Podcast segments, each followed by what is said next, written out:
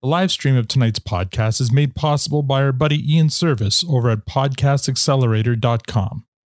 Shoresy and the Bulldogs are feeling the pain from another loss 20th in the campaign. While Nat thinks of folding, Shoresy's plan is a bold one to make sure the Bulldogs never lose a game. Tanya, you ready? Yes. Good, cause you're fucking going. Yeah. Matt, you ready? Yes, yes, yes. Good, cause you're fucking going. Yeah. Victor, you ready? It's not a goldfish. Good, cause you're going. That fresh produce stand there. That's a beauty. What do you listen to? my favorite murder podcast. Taggart and Torrance podcast. The produce stand. Uh, fucking sexy. It's Taco Tuesday, and that means we are once again hanging out at the produce stand. Podcast paying tribute to the great Canadian show Letterkenny, but now we are also paying tribute to Shoresy. I know what you're thinking. There are many other podcasts about Letterkenny out there, uh, but this one is never going to lose again. I'm Al, your host, and joining me in the room as always is lovely Tanya. And online we have Squirrely Matt and the violent Victor.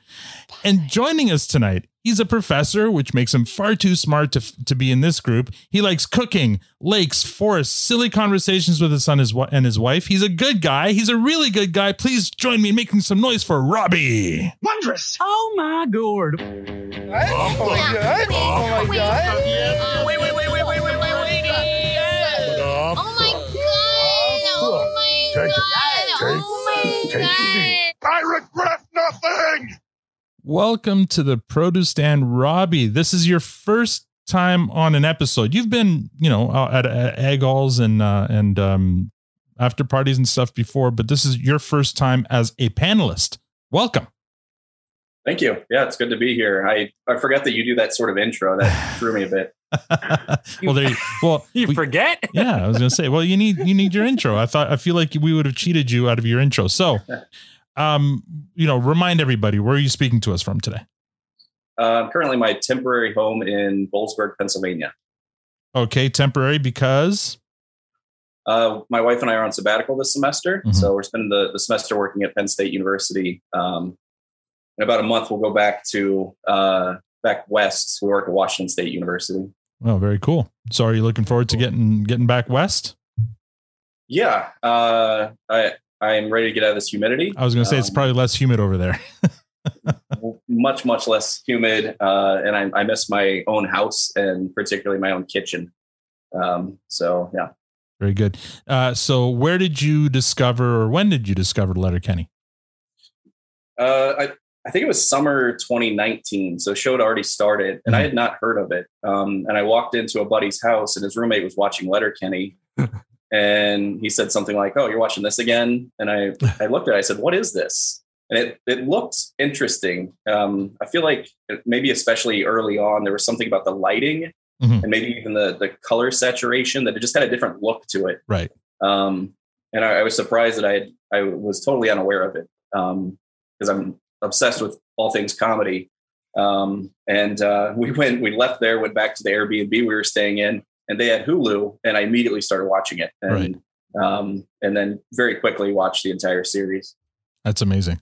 Uh, when did you start with uh, this podcast? When did you f- discover us? I feel like it was pretty recent. I think in the winter, Mhm. maybe. I feel like, winter. yeah, I feel like you're right. It was pretty recent. which, which is another thing that's funny because not only did it take me a while to be aware of Letterkenny, but I, I didn't know this podcast existed. And the other thing I'm obsessed with is podcasts. Oh. So I can't, can't believe it took me so long um, to find it. But the nice thing is when you find something that already exists, you get to binge a whole bunch of it all at once uh, Right. before you catch up. So So, when you caught up, were you like, ah, crap, now I got to wait every week? uh, yeah, yeah, it's always like that. yes, yes. Very good. Well, uh, so we're gonna, you know, How are you now? get to know uh, our weeks, and the lineup tonight is Al, Victor, Tanya, Matt, and, and our guest Robbie. will have the last word. So we start with me. Um, my week. So unfortunately, today we were supposed to have a, a an interview with Darren Rose, but that didn't happen. Uh, he he got called as a last minute uh, replacement for somebody else for, and he had to fly to Arizona. So, but he's very apologetic, and he's he's asked, you know, or he said he'll he'll join us next week. So we're going to reschedule that.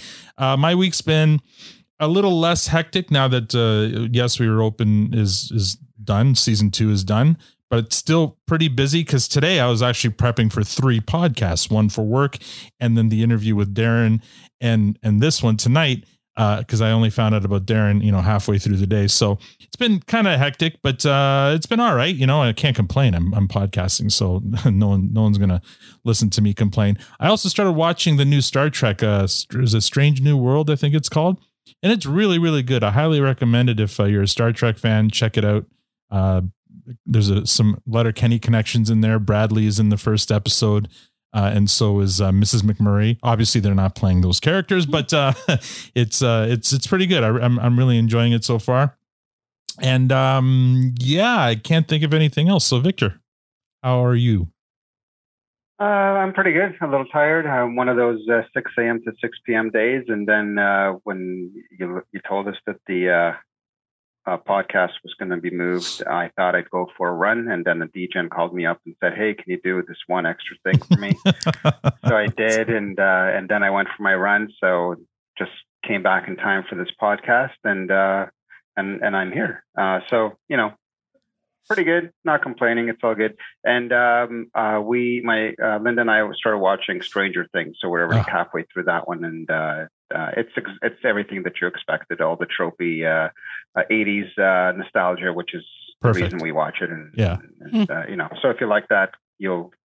If you like the previous seasons, you'll enjoy this one. If you thought it was too goofy, then you'll probably still think that. So, um, No, I've been looking sure. forward to it. Yeah. Like uh, they've been. It feels like they've been off for a long time, though. I guess. They were, they Yeah. were, but, but and and then you know the everyone was concerned that oh they're going to get too big, and they they made it work. Everything's it's it's a it's, it's a first class production. Right. Some of Oh, those good. some of those actors will look Yeah. much older with a couple of years, yeah, right? they made it. Well, yeah, it's not an issue. They No. made it work, uh, and Okay. it's just it's it's written well. It's Mhm. shot well. It's just it's just a super a super pro. I mean, there's an you know the money they're throwing at that show. I'm sure is incredible. So right.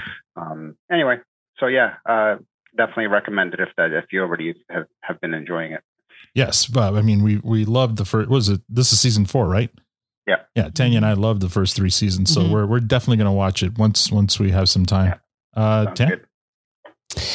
Um, well, we're only on Tuesday, but I must say I'm already very discombobulated. Yeah. um, I love that word, by the way. it's a great word. I, learned use it in it an elevator. years wherever ago. I can. Love it. I, I, I use that word especially for uh, awesome w- who uses words that go over my head sometimes. So th- that's my big one. That's all I can share. That's that's the top of my my game on the on the word salads. Anyways, um, yeah, we're on Tuesday, but it, it's it's a it's a messed up week. We've got a PA day thrown on a Thursday this week, which is just absolutely Uncalled for. preposterous. I'm going to use preposterous on that one. yeah, for some unknown reason, the school board gave us a Thursday PA day, which makes absolutely no sense. Which And- means most of the parents are keeping their kids out of school for the Friday as well. So it's just a long weekend for the kids, not for the parents. Yeah, we've got uh, cousins coming over, Mhm. a family of five. So the house is going to get real full real fast. Um, and uh, they've got the PA day on the Friday, which makes sense. And uh, so they, they're heading into town um, in the afternoon. So just preparing for that. And uh, Oh, Hold we- There- there's there's yeah. a comment about what's a PA day. Right. Is So- that Oh. thing in the states. Well, maybe it's called something different. A PA day or a teacher. It's a professional activity day, or they also call them PD days, professional development days. Uh, they're just days off for the kids, but the teachers have to go in and I don't know, work on lesson plans or, or probably just drink in the lounge. It's you know, uh, I mean, Robbie. a lot of times um, they're called in-service days oh, okay, in school districts that I've been around. yeah. And so do- school uh, kids are off, but teachers are in Yeah. working on something. Yeah, the Yeah. teachers say we've got to do some things, figure it out Mhm. uh, with your kids. Yeah. Be a parent today. Yeah. Yeah. So yeah, that's that's what PD. is. So um PD. yeah, that's the other word. Yeah. Um yeah, so we're we're um, yeah, just getting ready. Like it's June 1st tomorrow, which is crazy. Uh, so we've got a month left of school and uh, then going headed into to summer.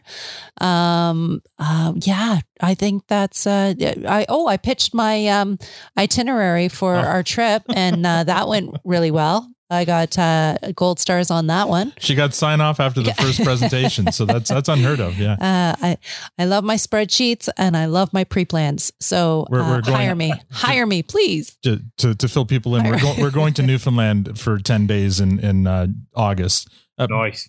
and um and, And Tan- we're and we're driving and we're taking an RV around Yeah. Newfoundland. So we have a multi uh, ten stops. I don't know. I I I worked it all out. yeah, Tanya worked out of the has experience driving an RV? None of none of us. It'll be fun. Oh, that's, Okay. that's going to be the best part. yeah, exactly. That's part of the fun is is learning how to drive it. Oh yeah, two families, How hard two families of four in It's one only, RV. it's only it's a 31 footer. It's not that we bad. figure we we did COVID and we all managed to not kill each other in a house. So let's just throw it in a tin and see what happens. Like I think it's just it's fair game at this point. It'll be good. Out on the open road. Yeah, what could go wrong? I haven't seen any of those uh, cheesy RVing movies like the one that Robin Williams is in, so I don't know. Oh, this we could totally Uh, do a it's story on surprisingly this one. good for as bad That as wasn't that wasn't a cheesy movie. It was a it was a it was a great. Yeah, Was it? it? was pretty good. Oh. I actually I- saw that with the whole family when that came out years ago. I liked it. what was it called? Like, I, I, I'm gonna have RV. to It was called RV. oh, perfect. and it's Robin Williams. yeah. Yeah, I'm it's gonna a have to family put- comedy, but it's it's it's actually pretty entertaining. I'm gonna have to put that on the list for this weekend. There you go. That will be great. Okay. Thanks. Thanks. Big rolling turd. Matt, you're up. I'm up. Uh, it's been a hell of a week. hmm Um, yeah, I mean, all in, I'd say it's been good. I was saying in the pre-show, wifey's uh, down and out for the count. Oh She's no. sick. She's been sick since last week. That's not what makes it a good week. In case that was a bad segue between those two Bad comments. segue. Pretty bad there. Um, but no, she's like, yeah, she's just been a hot mess. I know I missed the rehearsal for the table read on Friday because she was out. Um, it's yeah, it was bad, and and she hasn't left her room all day today. I'm hoping she's over the hump, but we'll wake up tomorrow and deal with it uh, then. Um, but she's sleeping right now. So I mean, I've had me on double duty parent dad mode, so that's fine. Um, aside from that, we did Wonderland on the weekend, which is which is our amusement park here in Toronto. Do you have seasons um, tickets or something? We do, yeah. It was Oh, actually okay, was- that's why- yeah. Gifts from my parents. Mhm. They bought us uh, all season tickets, which I think we've already agreed this is going to be our annual ask from them for for uh, Christmas presents Mhm. because it's paying off really well. Mhm. Um, and I convinced my eight year old to go on Vortex, which is this pretty wild uh, roller coaster. There, it's still not the the biggest of the baddest, but it's it's a pretty good. It is a good one. coaster. He was scared shitless getting in line, but we convinced him to do it. And the greatest thing was when we were done, he was sitting beside me. I'm like, Reese, you good, buddy? And I see his hand lift up, shaking, and he gives me like a fist bump. He's like, that was fun as he's like quivering. oh my god. Vortex. I'm like, attaboy. I'm like, but it was fun. He's like, yeah, I just can't feel anything. I'm like, it's okay. what ones has he hit up? The vortex can't be the first. Uh, well, so we kind of we went from like the Ghoster Coaster, Yeah. which is the child. The child's one. then we did Dragonfire, which has double upside downs and Mhm. spirals. So went right to that, and then went to Vortex. So Wow. Oh we God. we elevated him very quickly. Um, but What's what's the handled big like- the biggest one's the Leviathan, right? Oh yeah, and that that even that freaks me out, man. That thing is wild. That's Mhm. not it, it- that's not that defines nature. The- It's So I so- was told I was told that uh, they had fireworks uh, a couple weeks ago, and that the fireworks are lower than the Than what- drop of the Leviathan. Levi- it's, Leviathan. it's insane. I've done it. I've been. It's so much fun, but it is absolutely wild. it must uh, feel like what's a the, free the for all. super wide one? The the is that the Yukon vortex? Striker. Oh, Yukon Striker. Yeah, yeah, that I one went to get fucked. in line with that one last week, but there was a huge lineup, and I'm like, I have a season pass. I'll catch it another time. I'm- Oh, I I'm- haven't done it yet, but I'm dying to do it. I'm not somebody who will ride a roller coaster to begin with, but I feel like the the people who are sitting out on the edges of that one, are, Uh, that's got to be like really messed up. oh no, I'm a thrill seeker, man. I, Oh, I man. want, I wanted the bigger the better, and it scares the shit out of me, but I don't care. That's the fun of it, right? That's what I kept saying to my little guys. We got in a vortex. I'm like, the fear is fun. Like that. That's what you need to recognize. There's there's bad fear and there's good fear. Roller coaster fear is the fun fear, and you need to embrace it. And Yeah, he, I he haven't- like a champ. I I have I, I see I I feel like our bodies that there's a cutoff at some point where then there's like heart concerns and that like now you're at the point in the age that you need to shut that shit down Oh. and like My cutoff was about 46 years ago. Um, yeah, you can't pay me enough to get on one of those. What about you, Robbie? Can would you go on a roller coaster? I, I do not like roller coasters. I, I don't like the feeling. I don't like. Yeah, I I'm not a fan. I like water parks. Yeah sure. Me too. Yeah, Me too. No, give me the Lazy. Rivers is Alan. that's my Speed. that's more my jam. Wild Wild Water Kingdom with the hippo as a mascot. Is that place open anymore? It- it's not called Wildwater Kingdom anymore. It's called oh god, something else. It's the same place, but it's they've Do they renamed. still do they still Oh. have the hippo as a mascot? No, m- maybe I don't remember. You Yeah. suck. Uh, thanks. I'll Thanks, give that a. bud. will One- give that a Google. One job there, Matt. One job. Uh, all right. It wasn't my job. I had It a, had a season I had a season's pass to that place when I was 18. We went if only for the reason to hang out with the lifeguards Right. because uh, each each But yeah. But it feels redundant to have one now because they have this water park near us in Toronto here as well, which whatever we can't think of the name. But at Wonderland, the amusement park also has a water Yeah. park, which is almost on par to the independent water park. So you Yeah. get access to the amusement park, you get access to everything. So it's like, why would you go to both when you go to one and get everything? because because you're you either are going to do one or the other. There's you know you want to go and spend a you're nice relaxing day at the water park. You're not going to go and then stand in these unreasonable lines to get on those stupid rides. Mm-hmm. You, you, got to be in the mood. Like you, you, plus the thing about the Wild Water Kingdom, whatever it's called now, is they Was that had in that Brampton? beach. They had the- so it's what is it? wet and wild now. Oh. That's oh, it. I thought One Wild was just a different park altogether. No, no, no. It's that, that's the same. If same it's one. in We went there last Brampton, then. It's a, it's a slip and slide here, folks. Okay. Yeah. Anyway, whatever. Anyways, we really went off the rails there. That's all right. All Sorry. good. Robbie, do you, I know, I mean, you you already kind of told us about yourself and, and you guys are looking forward to moving back. How's your, how's your week been?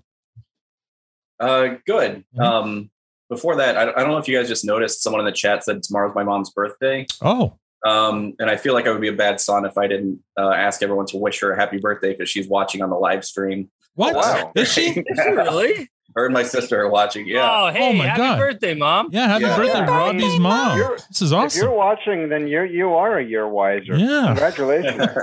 I am totally I going to watch what I say now. Clean my mouth out. Oh, no. This is Oh. this is extended family support we're aware of. Yeah, I this is love great. yeah. No, you don't. You do not need to watch your mouth around my mom um, uh, by any Yeah, means. wait, wait, wait, wait to give us I- a disclaimer up front. I know, right? I'll, I'll tell you. Uh, my mom's Letterkenny origin story Yes. was, uh, and my sister's on the stream uh, as well. My sister already knew about Letterkenny, Mhm. But I introduced my mom by showing her a shirtless picture of Jared Keeso Oh, okay. and the attentions paid cold open. And I think she was sold. Um, and so they actually, you know, months later, uh, they went to one of the Letterkenny lives. Um, No and I way. That's I didn't great. get to Your mom is a goddamn rock star. Yeah. All right. She should be in the in. DM group. What's Okay. going on here? Put her on the video. Call it in. Come That's on, mom. amazing. All right.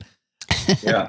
Okay, cool. Um, but yeah, uh, this this time of year is easy. Uh, I'm on a nine month contract at my university, so Mhm. right now I'm actually off work. Uh, I'm on you know unpaid vacation, I guess, uh, and uh, and so that's easy. Mhm. Um, but the the other side of it this week is my wife is at a week long conference, so I'm solo parenting, oh, fun. um, and I, I I don't understand how single parents uh, God, no. survive. Mm-hmm. Takes It's- a lot out of you, eh? yeah, just solo parenting for a week is uh, is a bunch. how many, how many kids you got? Just one. One. Um, but One's he- enough, right? Uh, he, I often describe him as having the personality of a border collie. Um, because he's, I mean, the kid's never walked anywhere in his life. He runs everywhere. Um, so How he's old is he? handful. He's five. Oh, oh, busy, Oh, busy, yeah, busy, that- that busy. is, uh, Five. yeah. Yeah. Busy time. All right. Well, you got him in bed just in time to, to record with us tonight. So well done, dad. And Yeah. So at any point, what what I what I'm hearing is that Matt and Robbie can get called away. Uh, let's hope not. though. Let's hope. He's And a you know- good sleeper. Once he's Oh, out, he's out. Matt's got the monitor. oh my Uh, god, your baby. Oh, boy. I got the monitor in one hand and a quadruple Oh. eye in the other hand. So you're you were You're good parenting right you're now. parenting right. I feel like Victor's been been in meetings until since six a.m. So figure he needs a coffee. So let, why don't we listen to why don't we hear from our Oh, I'm so sponsor here? Here we So go. excited. Hey there. Wait, what are we doing again? The sponsor read. Oh, okay. Wait, we have a sponsor? Yes, it's Eric. Oh, I know Eric. He's a good guy. I know. Did you know he sells coffee? Yes, of course I I think it's called Diabolical Coffee. can we just It's devilishly good coffee. you don't say. He also sells diabolically awesome swag. Terrific. He's got a roast for all tastes. Is that right? yeah, you can order whole bean, coarse, standard grind, and espresso. It's espresso, but whatever. Hey, uh, don't you and Tanya use K cups? You know we do. I think he has those too. Wonderful. Imagine if we could use promo code like Produce Stand to get 10% off coffee or merch from his store. Yes, that would be cool. Wait a minute. I just had a brilliant idea. What's that? We should get Diabolic Coffee to sponsor the podcast. We should. Yes. Why have we never thought of that before? I give up. Thank you, Eric and Diabolic Coffee and Victor for that inspired. That ad bloody brilliant. oh, Victor. And speaking of support, welcome to new Twitter followers: Surgeon RX2 from Connecticut, Cody Pike from Houston, uh, Real Real Taco oh Real Taco Farmer from Columbia, Illinois, uh, Jonathan Burba, uh, Todd M- MNT, uh, Cyro. Oh, geez, I should have read this. one. Cyrofine Likely, Sean McKinnery from uh, Raleigh, uh, Arlai, Champ Gibson, Alex Crabtree, R- Ryan L, TB Player, Kinsey Elwell from Indiana, Jessica Huggins from Aurora, Colorado, Jonathan Hoover, Dave Mosier f- uh, from Ontario, Brian Higgins, Ben Bosserman, Nathan Bohm, uh, Justin Shore from Clearwater, Kansas, Eric uh, Pro Borshuk, uh, Fatberg Slim from Fort Lauderdale, Florida. I am a Stegosaurus from Jason. O- uh, uh, I'm a ste- just from wherever. Jason O'Brien from Kilkenny. Uh, Glenn Stensaker from Ohio. Uh, Michael Clark, Big Dave Grant from West St. Paul, Man- uh, Manitoba. Uh, here we go. Chucky B. Gr- right. no, Greg Sa- Sagres from Hopkinton, Hopkinton, New Hampshire. KB from Oregon. Trisha Clute. Uh, go got what was this? Go Trucks four wheeling. Uh, Blowfish without a ho- from Texas. Tim from Garland, Texas. Bradley Davis, affiliate links from Hamilton, Ontario. Andrea Barr from Portland, Oregon. Amy, Rudy G, Cody Cap, Rob, the Gospel of Shoresy, an uncon. Oh, great timing for that. And that was like week months ago that he would have started uh, following us. An unconscionable ball breaker, Crow Tuck, Bryce Beckman, Matt Goodwin from Knoxville, Tennessee, Squirrely Dan's older brother from Idaho, Dwayne Fruke, uh, Casey Kenny from Stratford, Ontario, McLaren Stevenson, Chris Ham, and JoJo on a bike in Boulder. Thank you for following and hopefully for listening. Where the hell's my previously? God damn it. Previously. It's been too long. I can't- Previously on Letterkenny. There you go. Matt gotcha. It's gone. It's okay. I Matt did did it. it. I, I did it. Fine. You don't need a button. You got a Matt. I think the Stegosaurus. Thank you, guy- Tim. Well, the fact that it's not here though is very concerning. You have only have one job. I know. The hell? Do you see it? Previously. Oh, there it is. Previously on And I'm the blind one. Last week we held our first Egg Hall social in months. It was really great to catch up with our listeners. We had a lot of fun. This week we begin our highly anticipated, well, by us anyway, recap and reviews of Shoresy, beginning with episode one. Never lose again. I've done my homework. Victor, have you done your homework? It is. Tanya, have you done your homework? Shoresy, come on, Shoresy. For what? We're finally watching Shoresy. We're watching shows again, people. of course I watch. I watch it twice. Matt, have you done your homework? I did. I d- this, this is the first like show review we've done in a while. I know. It's feeling It weird, just isn't occurred it? to me, and, and I like, got get some excited. energy, people. Come on. I forgot what it is we do around. here. Oh, there. Clearly, And Robbie, have you done your homework? Did.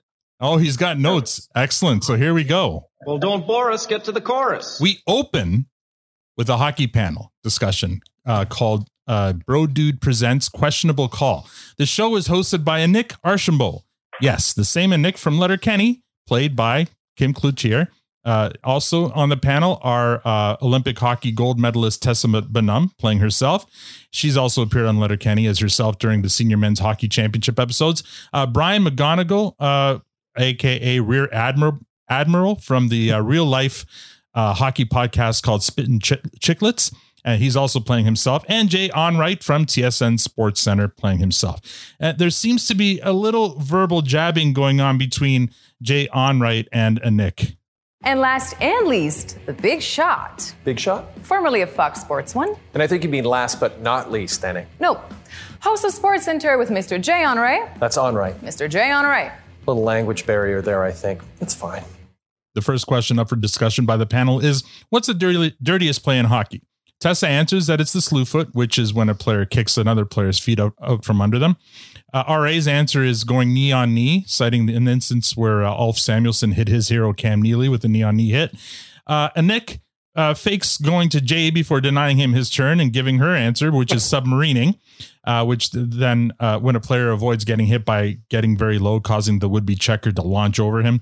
And then finally, Jay gets his turn. His, his answer is a sucker punch, which is self explanatory. Uh, Nick calls slew footing, submarining, and sucker punching the Brad Marchand hat trick, which I completely agree because there's no dirtier player than Brad Marchand. Um, the, the second question the panel tackles is who is the dirtiest player of all time? Uh, Jay says it's Chris Pronger. Uh, Nick says it's Dino Ciccarelli. And RA says it's Ulf Samuelsson. But Tessa goes off the board with her pick. The dirtiest player by far of all time is a dude called Shoresy? Who? Shoresy. Him. Shoresy.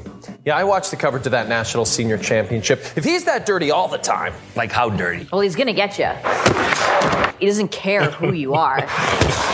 He doesn't even have to be on the ice.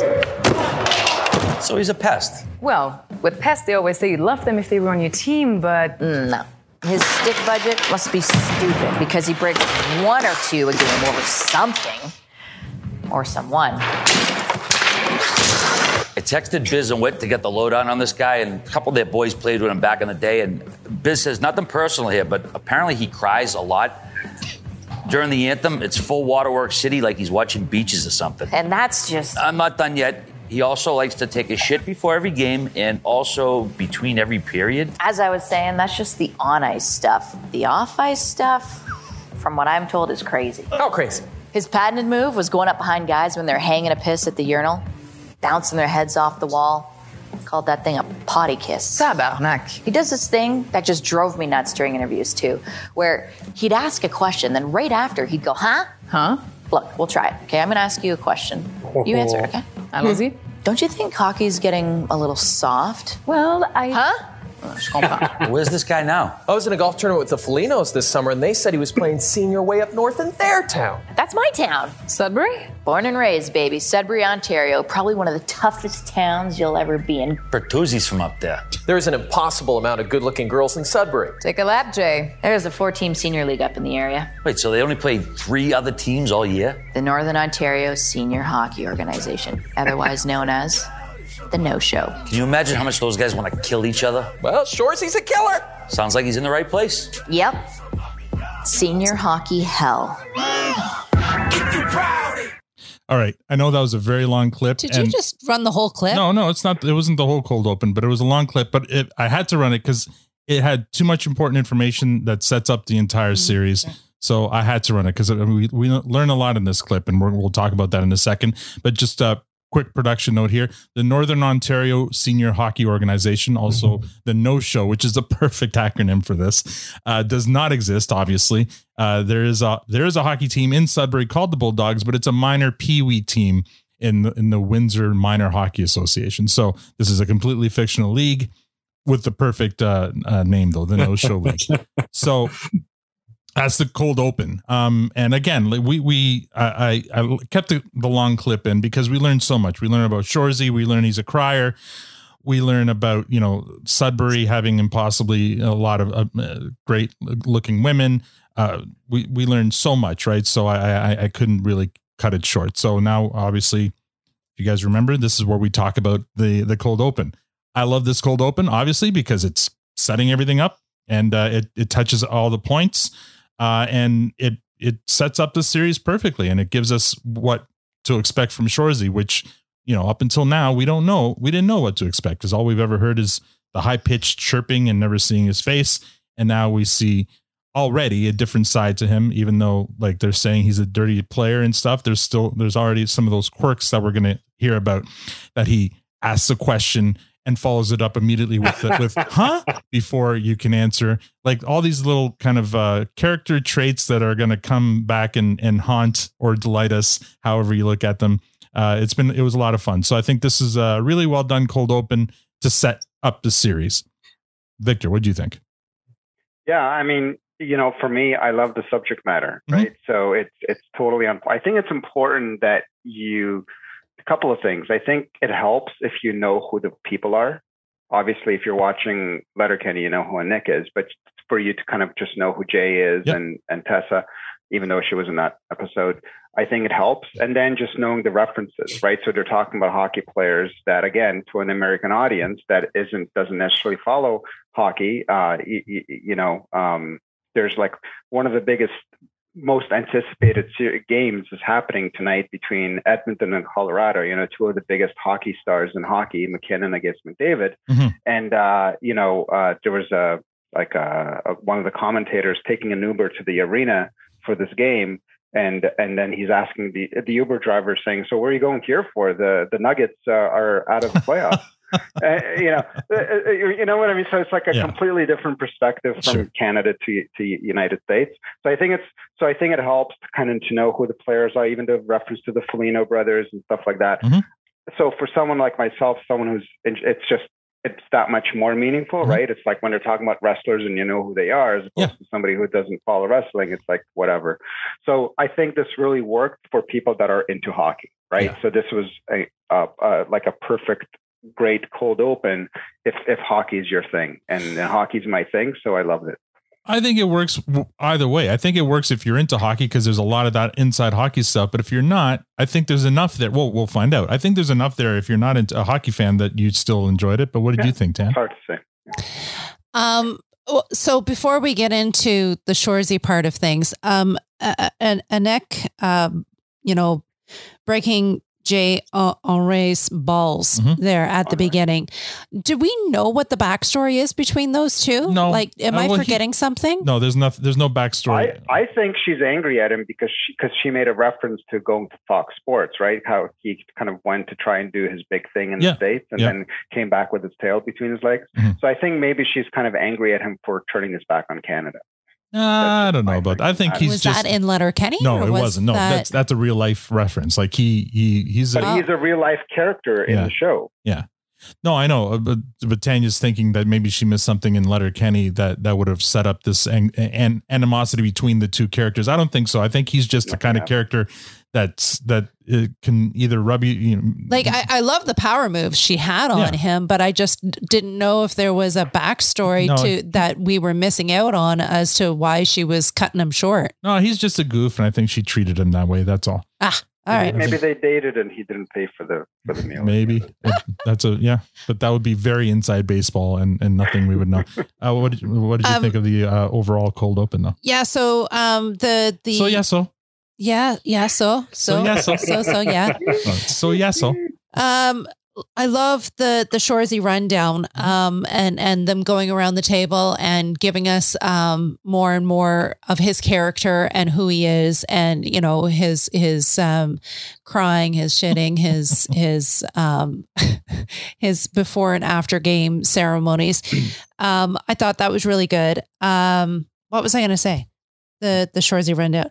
You were asking. Oh, um, you know what I appreciated what? that they were giving the like the dirty plays, like mm-hmm. the submarining and stuff, and I have no idea what submarining is. Mm-hmm. And then they gave the the visual Yeah, of they showed what it. it, Yeah. was. Yeah, it was great. So that was really helpful, and I appreciated that mm-hmm. because otherwise I'd be pfft, not interested in it at all because it was it was hockey references, and I was like, I don't know what that is, but seeing it, it did bring me in. So to answer your question. I'm not a hockey person, but I was still interested in this. Okay. Well, what did you have to say, Matt? Well, you know, I'm a massive sports guy, so Yeah. um, Very much so. no, I, it, so I think they had to do this. Mhm. Um, I make that joke because obviously I'm not a big sports guy, but I have always said I love sports movies and, and stories around sports. So I think Shoresy is going to work really well for me from that perspective. Um, the the whole setup I think was fine. I wanted to laugh more, but I get why they did it. You know, they give it. They're giving us a six episode season of something uh, around a character we know very little about because all he's done is like you said already, a chirp for ten seasons. Mhm. Right? We don't know he's just an asshole. Um, no, turn my mic down. Sorry. Uh, I- okay, I sent that like discreetly so you wouldn't stop talking. You Yeah, do it that's okay. afterwards. We're, is that loud? Did I go up or down there? It- you, you're. I think you're fine now. You're better now. Okay, thank you. You're, no, it's you're- okay. This is a safe place here. Oh. Al doesn't want to edit. I told you I I'm not read editing. whatever's on the it. teleprompter. I read anything that's on there. Quick, send them something. so um so yeah no it was great i think yeah like i was saying it's very necessary i think they really set the stage and and this was their out for not having us ask a thousand questions as we got into the meat of the story Sure. right they filled in all those little blanks gave you little nuances told you about shoresy what to expect and, and of course played to his character the guy is a douche and he does these crazy ass things and um, didn't hide away from that at all so no, I, I thought it was great. I like that they brought back Tessa Bonhomme. Mhm. Um, that was that was great. And Nick, um, I, I thought it was an interesting move, but I love her more. I don't know. Every time I see her, I fall in love with her a little bit more. Mhm. So, um, and I think she's great. I had the same question you did, Tanya. I'm like, I don't understand the reference here and why she so has her hate on for Jay, but um, it made me laugh, and, and I like that he kept trying to get in there, and she just kept cutting him off. So, no, I thought it was a fantastic way to start all in, um, and it set the stage for what was coming, and uh, that's all we can ask for. Yeah. So just a little background on Jay and Dan, which were, were the comedy duo on Sports Center. Uh, Jay Onrait, he kind of plays the goofy guy, and Dan was the straight man. So he always had that personality where you would you would kind of that's how you would treat him because that's the kind of personality that it, it would demand uh, th- that treatment. So uh, just so I, I don't think there needs to be a backstory there, but yeah, I love the tie-in. Also, uh, Nick is hosting that show because it's a bro dude show, and if we think Mhm. back to Letterkenny, she was hired by bro dude to be a spokesperson. So I thought it was a, a, a neat little tie-in. What do you think, Robbie? Uh, I thought it was it was- did a really good job of setting the stage for a couple of things. Um, one was that the show is a much bigger scope. Um, that you know the whole thing about Letterkenny is that aside from going fishing in Quebec, uh, it's really about this isolated uh, community, and it's not as if Sudbury is a huge place, but it really it kind of sets the stage that this is a, a larger Mhm. kind of world that they're playing in. Um, and then I- thought uh, the the things that it, it was uh, RA is that who it is? Yeah, RA. Yeah. Um, talked about Shoresy crying. Um, I thought that was great, and then you see him almost cry right there in the first episode. And Mm-hmm. Yeah. I won't spoil anything, but when you when you finally get to see him cry, it's completely shocking Yeah, and, yeah. Uh, and hilarious. Um, and then also the somebody pointed out, I believe the um, oh he does this thing where he asks a question and then you Mhm. start to answer and he goes huh Yeah. and for whatever reason, get, having that set up for me punctuates every time he actually does it. It's even funnier. Yeah. So, did, did they do it through the rest of the sh- like? Has he Oh, done yeah. that before? And I just No, never no, oh no, no, not on Letterkenny, but no. no, no. Yeah. Okay, that that's a part of. So I agree, Robbie. Yeah. I'm like, and once they said it, I can't unhear it every time he does it. Mhm. Yeah. And I'm like, did they do it the whole time? And I never put it together. no. That lady did, did, did that part of her show. She told you everything that was going to happen Oh before yeah. it happened. Uh, what was her name? Nanette, uh, the comedian Nanette. Uh, she yeah, and and it it it's so powerful in Han- the in the show. Hannah Gadsby. That's it. Yeah. Yeah. She started with her latest uh, comedy special. She starts by saying everything that's about to happen. Like, Tells you everything up front. yeah, and then uh, so every time she does something that she just foretold, it for some reason it's funnier. So yeah, it's kind of funny that yeah that they do that. Yeah. All right, cool. Uh, we're going to move on into the scene. So, a little warning here. Uh, you probably already noticed because this is the first time in a brand new show. I'm going to be spo- stopping a lot to to talk about who these actors are because this is our first time meeting a lot of them. So, apologies up front, but just so we get to know them a bit, like we do all the Letterkenny actors now. So, scene one: the horn sounds to signal the end of a hockey game. The home team was shut out five nothing. Cut to the Sudbury Bulldogs locker room where the players sit at their lockers dejected. Coach Michaels played by Ryan McDo- McDonald, uh, who's a very experienced Canadian actor from Nova Scotia with over 40 acting credits on IMDb, including Smallville and Battlestar Galactica. Uh, Coach Michaels uh, tries to lift his team's spirits with a pep talk about how good the other team is and how hard they battled them. His pep talk is aided by another player in the locker room by the name of Sanguinet, played by 25 year old Harlan Blayne uh, Kytwayhat, uh, a relatively new actor on the scene. Shoresy is only his second acting credit. Uh, Coach Michael's pep talk is interrupted by farting noises coming from the bathroom stall. Of course, it's Shoresy, who's taking exception to the coach's tactic of, of praising the other team. Shoresy complains about how fucking bad the Bulldogs are. Sanguinet tries to say something in the team's defense, but Shoresy tells Sanguinet to shut the fuck up. Uh, it won't be the last time he does that. Uh, Coach Michaels asks Shoresy what he wants. Shoresy answers that he wants to never lose again. Coach implores Shoresy to finish his shit and go to talk and go talk to him in his office. Shoresy corrects Michael, saying uh, he's not shitting, he's puking and shitting at the same time because this team is so fucking bad. He's lost control of his body functions. Michael makes the mistake of telling Shoresy if he knows so much, then he should teach him something. There's a beat of silence, and then Shoresy begins teaching his coach, Michaels. Your broad center her tits to my buddy on Instagram, then him and my other buddy fucked her in Muskoka.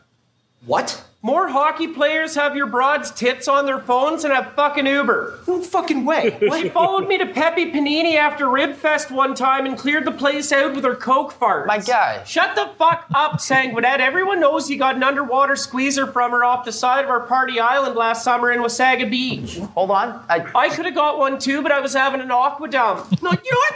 Fuck you, Shoresy! Fuck you, Michaels. Your sweetie stalked McDavid's girlfriend at Boots and Hearts and asked her if she wanted to taste it. I should fold this whole fucking team! Yeah, stick with me, Michaels. You'll learn something new every day of your life, you piece of shit. Mike, Michael storms out. Shoresy flushes and comes out of the stall, slapping a pack of chewing tobacco uh, and calling Michaels a fucking loser. Scene two in the GM's office, we have Zigua, Ziguan, uh, aka Zieg, played by Blair Lamora, a relatively new actress with a couple of credits for Outlander and Paranormal Paranormal Night Shift, and Migwan, uh, played by Keilani Elizabeth Rose, an award winning actor, DJ, and classically trained dancer. Some of her credits include Within the Silence, Flimsy, and The Color Rose. Zieg and Meeg, as they're, as, as they're known, are sisters, and they seem to work for the team. Their role is as of yet unclear. Uh, they're leaning on the GM's desk, leering at Shoresy and Sanguinet, who are standing there like a couple of kids in the principal's office. Uh, Meeg informs them that the GM wants them uh, wants to see them at the Colson. Shoresy's reaction is very much like a kid who was told the principal wants to see him, as he answers in, with incredulously, "For what?" Uh, Meeg tries to answer, but not before Shoresy interrupts her with a "Huh." And then she tells him he's a he's a veteran. He's supposed to lead the team. Zieg tries to belittle Shoresy. Aren't you too old for this? Like, how old are you? You're too young for me, Zieg, and me gets bordering on harassment at this point. We point. just got pumped five goose for the 20th loss of the campaign. Well, Michael's a fucking joke. Michaels wants to fold. No. What do you want us to do? I want us to never lose again. What's an aqua dump? Huh? What's an aqua dump? It's when you take a dump in a lake. It's taking a dump in any body of water. Uh, what about a bathtub? That's taking a dump in a fucking bathtub, Sanguinet. In this case, it was a lake. No, it wasn't. Okay, you told your coach that you got a squeezer from his sweetie while taking a dump in the lake. I said I could have got a squeezer. Sanguinet actually got the squeezer from her. Her brothers are super weird. Sanguinet. They weren't together at the time. Look at you getting a little pee pee whack. Do you think it's funny getting a booster in a lake? It was a river. I said, do you think it's funny? I don't think anything's funny. I'm trying not to cry. Don't cry, my guy. Shut the fuck. Why would you cry? We just got pumped five goose for the 20th loss of the campaign. I think the only reason I'm not crying is because I already cried a little bit. And then fix your makeup, bitch. Jim wants to see you at the Colson. Now. Oh man. Uh produ- production note, the Colson is an actual live music venue in Sudbury. So every every location that we hear about on this show are actual locations in Sudbury. Even Pepe Panini's. yeah, That was- especially Pepe Panini's, yes. Yeah. Scene three, a classic Letterkenny slow mo musical montage at the Colson. Sanguinet uh, enters the club. Uh, it's filled with very attractive women. After all, as we now know from the cold open, there's an impossible amount of good looking girls in Sudbury. While Sanguinet is at the bar having a beer, a blonde on the dance floor catches his, his attention. They stare at each other as she dances for him. Uh, just then, Sanguinet's trance is interrupted, and so is the music as someone comes onto the PA in the club. If you're the owner of a black F 150 with license plate JKLK084, your lights are on. Also, if you're a fucking loser that just got pumped five goose for the 20th loss of the campaign, meet me out back. The music comes back on. Sanguinet looks back to the dance floor looking for the blonde, but instead he gets a face full of Phil, played by John Ambrose, a Canadian actor slash stuntman with many credits such as Titans, The Umbrella Academy, Heroes Reborn, etc. Uh, Phil is a big, tough-looking dude who doesn't seem to appreciate Sanguinet's interest in the blonde. He shoos Sanguinet away. Sanguinet leaves. Shoresy witnesses this entire encounter from afar. Uh, production note: The license plate that is called out in this scene, JKLK084, is thought that to stand for JK is Jared Keeso, LK Letterkenny, and 084 would be the year that Keeso was born. So a little uh, Easter egg there. We're the same age. Yeah. Well, uh, there you go. You're you're almost you're practically twins, right? Twinsies.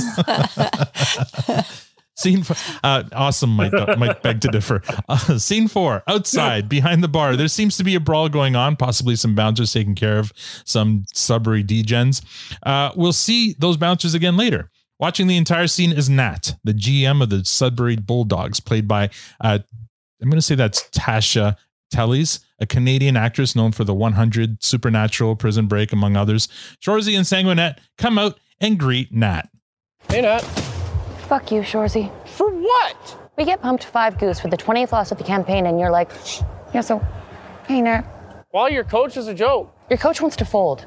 No. We're no quitters, Shut the Nat. fuck up, Sanguinet. And what's this I hear about you taking a dump in his girlfriend's lake?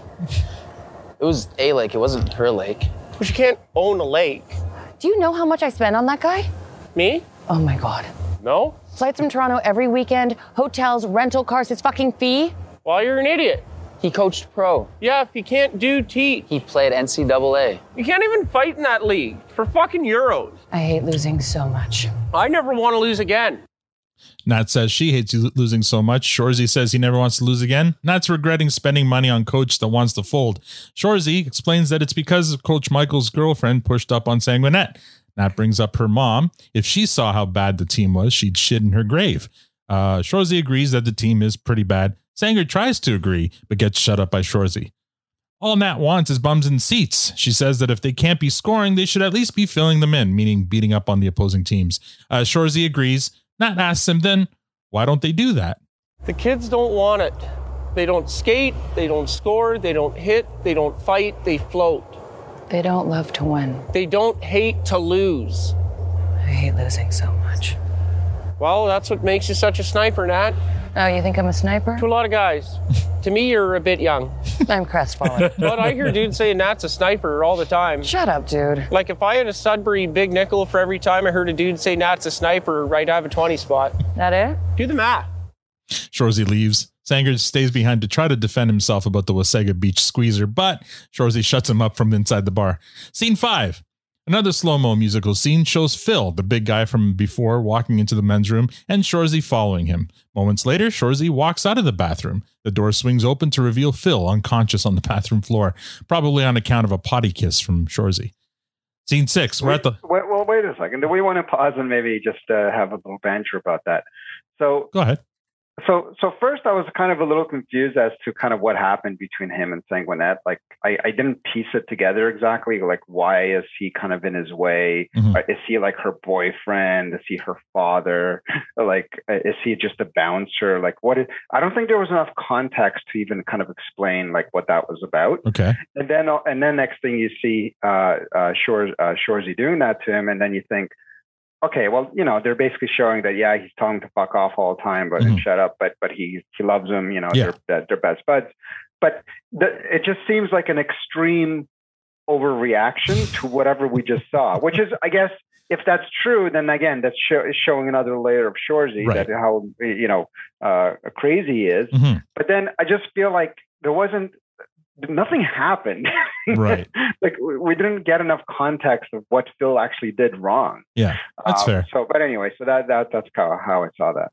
Yeah, um, uh, that's fair. I think it, it could be seen as an overreaction because you're right. We don't know. Like, uh, I mean, I think we're supposed to we're supposed to assume maybe that's his girlfriend or something, or or maybe he's just crushing on her and he doesn't like Sanguinet looking at her that way.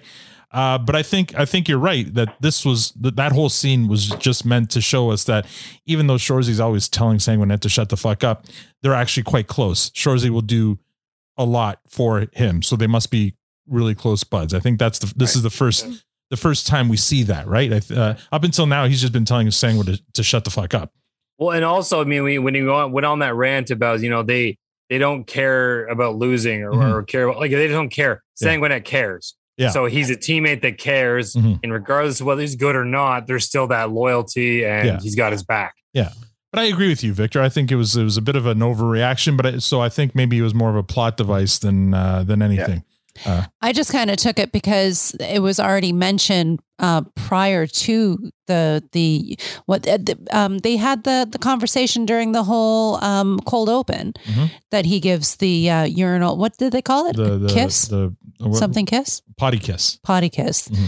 So I think it it doesn't. That's just kind of who he is. Mm-hmm. That he'll do it to anyone that goes into the bathroom. So I kind of thought I didn't really piece it together that there was a reason behind it. I I, I like what you're saying Mm-hmm. that you know He he just had used the moment as an excuse Yeah. to do his body kiss. possible. And I think we're gonna we're gonna find that. Uh, I mean, we're so used to Wayne being this virtuous fighter, and he can beat anybody fair and square.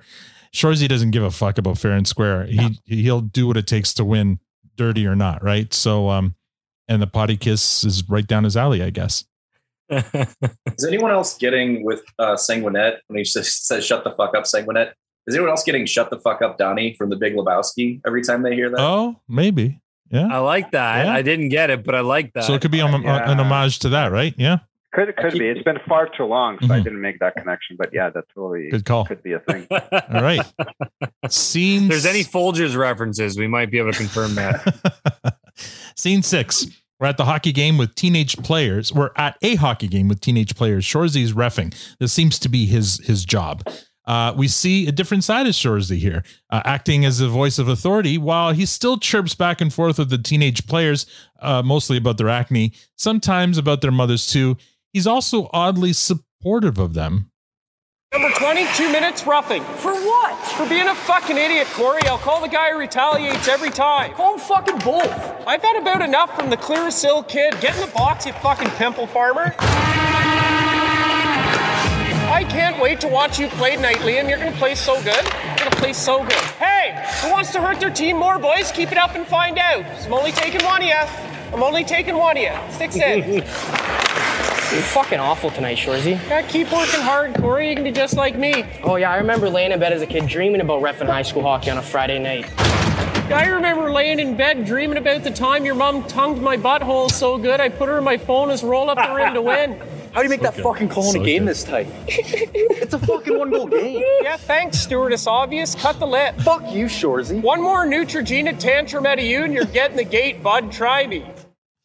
Uh, at one point, uh, the chir- the chirping gets so bad, Shoresy ejects one of the teenage players, and as a player heads to the locker room, he lets it slip that the Bulldogs are folding. Upon hearing this, Shoresy follows him into the locker room, asking him where he heard about that.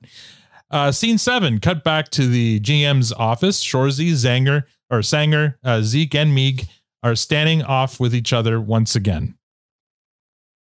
Who told you we're folding? Doesn't matter. Are we folding or not? Nat's Huh? Nat's on her way. Just if we're gonna fold, can you please tell me now? Why? Because if I'm gonna cry, I want to be in and out of it before Nat gets here. Pussy. Big. I hope the like squeeze isn't weird because if any time you want to grab some sand, Shut the fuck up, Sanguinet. Was it not a river? Sanger proclaims that Michaels was a terrible coach. Just then, Nat walks in. She announces that she fired Michaels. Shoresy says, "Good, because he's fucking a fucking joke." Nat finishes her point to say, "Because they're folding." This causes Shoresy to well up. I can't lose again, Rosie. Not one more game. I can't live with it. The Bulldogs used to be it in this town. Most fun you can have on a Sudbury Saturday night. The social event of the week. Standing room only. It's fucking embarrassing now, man. You think my mom gave me the keys to the club because I know everything about hockey? Fuck no. She gave them to me because she knows I care. And I would take care of it. Fucking sports are supposed to bring communities together and families. They serve a purpose. It's important. Kids in sports stay off the streets. Drugs kill dreams. I just want bums in seats, families together and watching the game like mine did. No one comes to watch.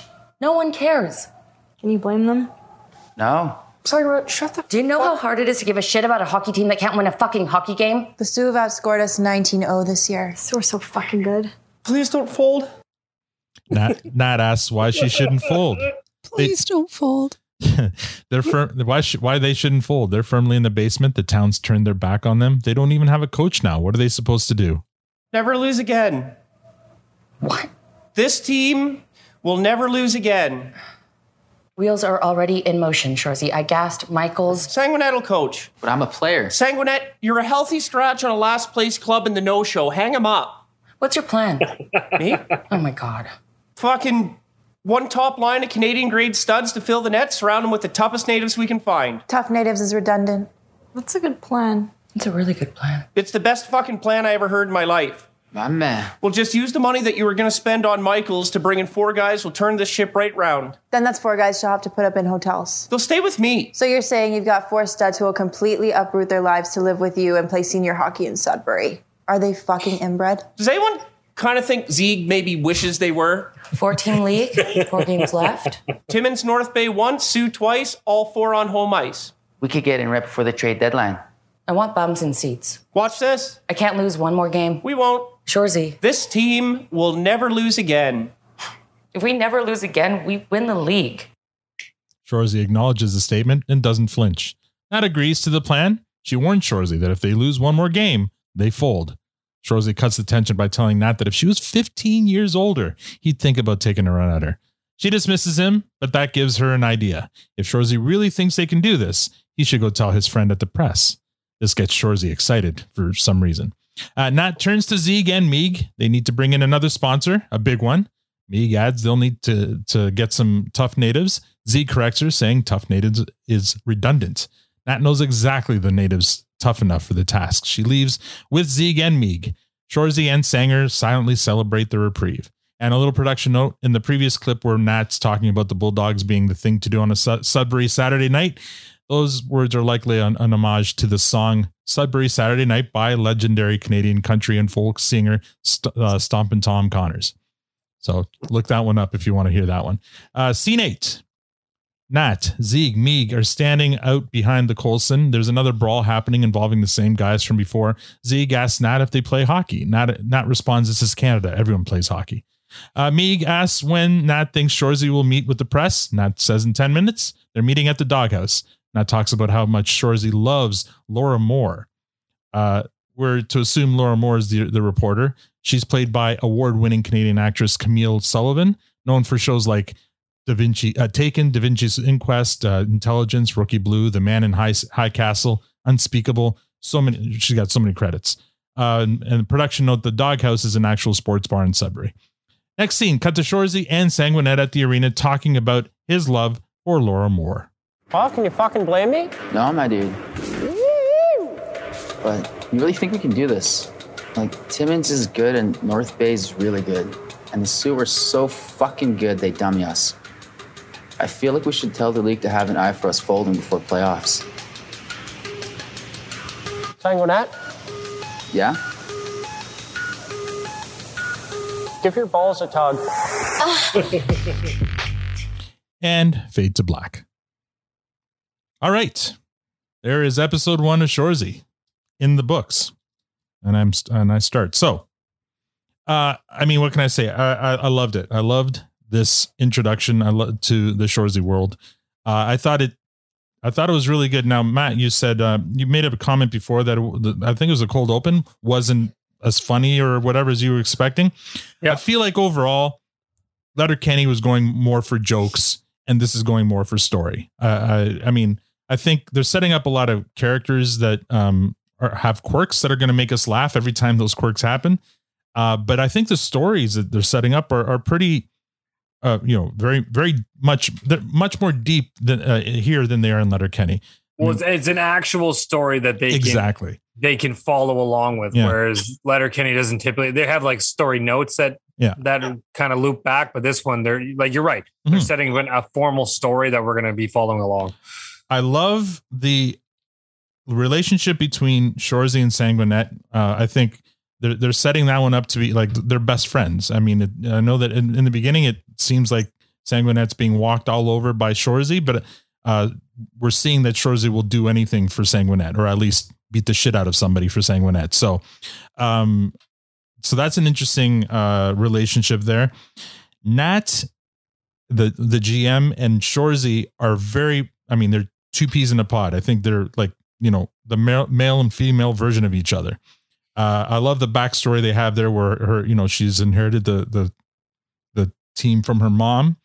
Uh, if you take a closer look at the pictures behind her in her office, there is one picture. I think maybe it's later on we we see it closer up. So I, I, I'm afraid this might be a spoiler, but there is a pic. But it's it's in clear sight. There's a picture of her, her mom, and Shoresy in the picture. So that tells me that the three of them are tight. Um, in some way, right? So uh I think this is like and and I've seen on a few occasions online saying some people comparing this to like a Canadian version of Ted Lasso. And and the the kind of the parallels are, are I know Victor you're shaking your head but the parallels there. You, somebody's coming in to improve the the the the fortunes of a team. Um and uh you know, just one's hockey, one's soccer and I I okay Victor, but well, I, I haven't seen a blue spatula yet, so I, maybe I haven't gone over there. He's reaching for it now. I think, there- I, I think there's there's some parallels there, and I think uh, we're going to see more parallels as as the the series goes. Um, I love the turn of phrase. Uh, they don't hate to to lose. Sorry. Uh, yeah, uh, they don't. They're not afraid to win or something. They they don't hate to lose. Whatever that Yeah, phrase is, they don't I hate to love, lose. I love that. Um, It was the best way to to re- it was the best way to describe. And I agree. I can't I can't remember how they said. I it, wrote it down. As as they, I as soon as quoted they- it. Look, Can you read it?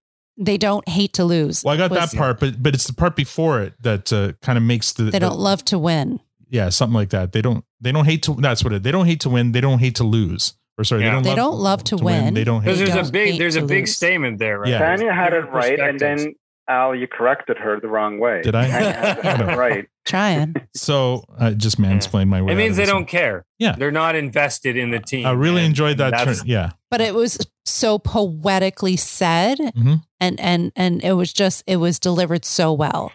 Listen, I use I use similar thinking in in even my work. Mhm. Like when when I when I partner with people in my office, um, I look for people who are passionate about what we're doing. If you've got someone who can do the job but doesn't really care about it, Mhm. versus someone who can do the job and is excited about it, Yeah. it's a very different mashup there. So Right. I get hundred percent connected with that statement.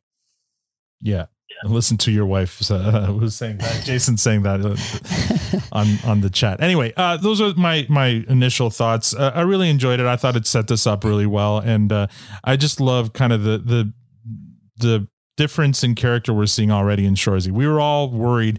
What are we going to do? How, how are they going to do a spin off with a two dimensional character like Shoresy? But the nice thing is, because he was two dimensional Letterkenny, they had a lot to work with. They could basically make him out to be whatever they want. And so far, it's an interesting character that they're building here. Uh, Victor, what do you think so far? Well, my favorite hockey player was the Timmins Tornado, so I'll be rooting for Timmins uh, uh, in this uh, series. So we'll see what happens. Um, for those uh, uh, not acquainted, uh, that's Steve Sullivan. He retired already Oh, see, oh, okay. about 10 years ago. Um, but anyway, he played for the Leafs, for Mhm. New Jersey, uh, for Chicago, and then uh, for Nashville. And I think finished his career in Pittsburgh. But uh, uh, he was always exciting every time he touched the puck in the ice. Anyway, um, so again, I want to make sure that my bias for the subject matter doesn't um, uh, take, you know, doesn't disrupt my kind of critique of the episode. So I'm going to kind of, because I love the subject matter. I've been waiting for this. I've, I've said, I think many times before the very first time I saw Letterkenny, I thought it was going to be a hockey show. and then, and then I, you know, 11 or 10 seasons later, I finally got my hockey show. So, um, so I love that. Uh, that said, I think that after kind of watching this episode twice, I see lots of room for growth. Um, so uh, I enjoyed it. I liked it, but I can, I, I definitely can pick at it. Um, one of the things that I kind of think they, I'm hoping they will improve on, because you, you did say that you think that they've set up some very deep, you know, the word deep uh, storylines. I hope you're right, because I think that the premise that they used to set up what we're about to see is kind of ridiculous Okay. right? The fact that there's only four teams. So right. So and again, I don't want to I don't want to you know mm-hmm. n- nerd this up too much, but there's some practicality to it, right? Like how can they fold? And that league actually even how can they not destroy the league of four teams By folding, fold? Like that's that's one first thought that comes to my mind. Second thought is what the hell is Nat doing paying some idiot coach to fly him in or or whatever Yeah. like, stay at a hotel when they've over when there's such a horrible te- and like they uh, 19 nothing being outscored 19 nothing by the Soo like what what is she thinking? Like, I'd hire the local uh, hall monitor, and Mm-hmm. and you know, it would make it, it would be the same uh, result. So I don't. That part never made sense to me. Like Michaels, I, I'm guessing that's the last we'll ever see of Michaels, but or maybe not. Who knows? Uh, he'll, he'll come back. He'll be the coach of the Timmins team. We'll see. Uh, but I, you know, so that's kind of the other kind of ridiculous part of it. So I thought that the whole threat of folding kind of seemed like it's just they needed something to mm-hmm. set up the rest of the season, right? Right. So they needed something to get Sanguinet in there as a coach. I don't, I don't know. I just felt that if I was in the writing room with them, I'd say, guys, try harder. try harder. Give us something. Give us a more real, a slightly more. I get this is just a show, mm-hmm. but give us just a slightly more realistic arc that gets us to work to to to the rest of the to the rest of the season. So I enjoyed the episode. I just felt like they could have done a little bit better with the setup. Okay, I buy that. You know, uh, there's no reason they needed to make it a four team league. They could have said a six or eight or 10 team. Yeah, why not? Then Yeah. it's a little. Then you can kind of uh, you know uh, digest it a little bit Mm-hmm. better. Uh, Trace tried to remind us that the NHL was once a six team league for sure. But to your point, if it's a four team league and one of the teams folds, then it's only a three team league, and you can't have a league with only three teams. So there's that. You're, I, I- I don't disagree with that for sure. Uh, ten, what do you think? Um, so scene one, we saw that scene already because that was part of uh, one of the trailers that uh, was released for Shoresy. Um, so we'd already kind of seen it. It wasn't a surprise. Um, the first time I had seen it in the in the um, trailer, and this time as well, I thought, okay, what a you know a weak coach. Why would Shoresy ever work so hard? Because at the end of Letterkenny, we saw him, um, you know, skating till he was puking to try to get onto this league that he just has now, uh, like he's barfing and shitting because they discussed him so bad, and uh, it just that the the connection there didn't really make sense. I know that they're separate entities, Sure. so I'm, I, I was trying to put that aside, but yeah, the the the weak coach and um, you know him doing his Shoresy thing, um, um, being on the the on the toilet and um, doing all of that. Um, so that was that. Um, scene two and then as we're continuing on through the story i do love how there was more of a story um, and and more um, background and more um, um, more storyline to it it feels a whole lot meatier than if we're referencing it back to Letterkenny. I love the dynamic between Shoresy and Nat.